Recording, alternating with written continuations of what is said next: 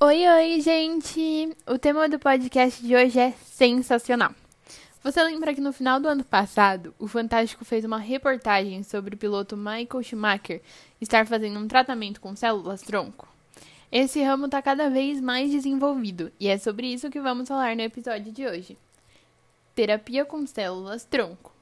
Então fique à vontade e seja bem-vindo a mais um episódio do Inside Brain.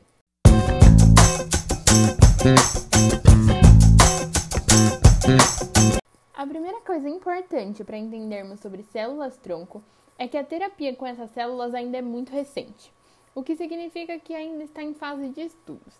Esse primeiro estágio pode apresentar tratamento sem eficácia ou até revelar pontos negativos desse tipo de terapia. Então, para buscar algo assim, você precisa conhecer bem os riscos. Mas beleza. Para entender a terapia com células tronco, precisamos primeiramente entender o que são essas células. Células tronco são as células responsáveis pela formação dos nossos órgãos e tecidos.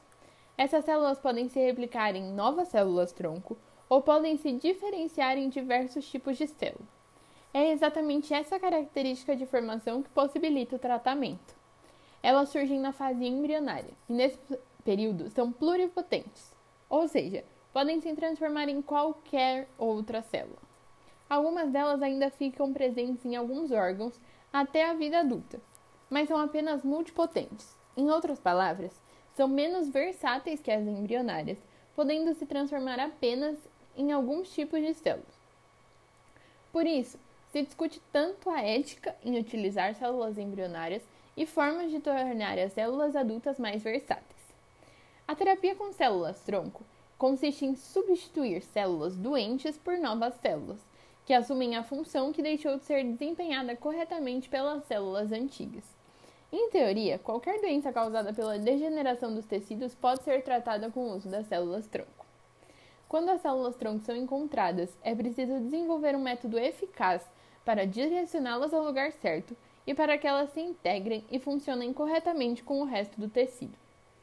Todos esses pontos fazem com que esse ramo de pesquisa se desenvolva muito lentamente, pois são precisos muitos estudos e testes para garantir que o tratamento vai ser eficaz e não causará maiores complicações. Chegamos ao fim de mais um episódio. Se você se interessou pelo assunto, vários institutos de pesquisa em células-tronco disponibilizam materiais bem simples, além de sistemas para encontrar locais perto de você que já disponibilizam esse tratamento.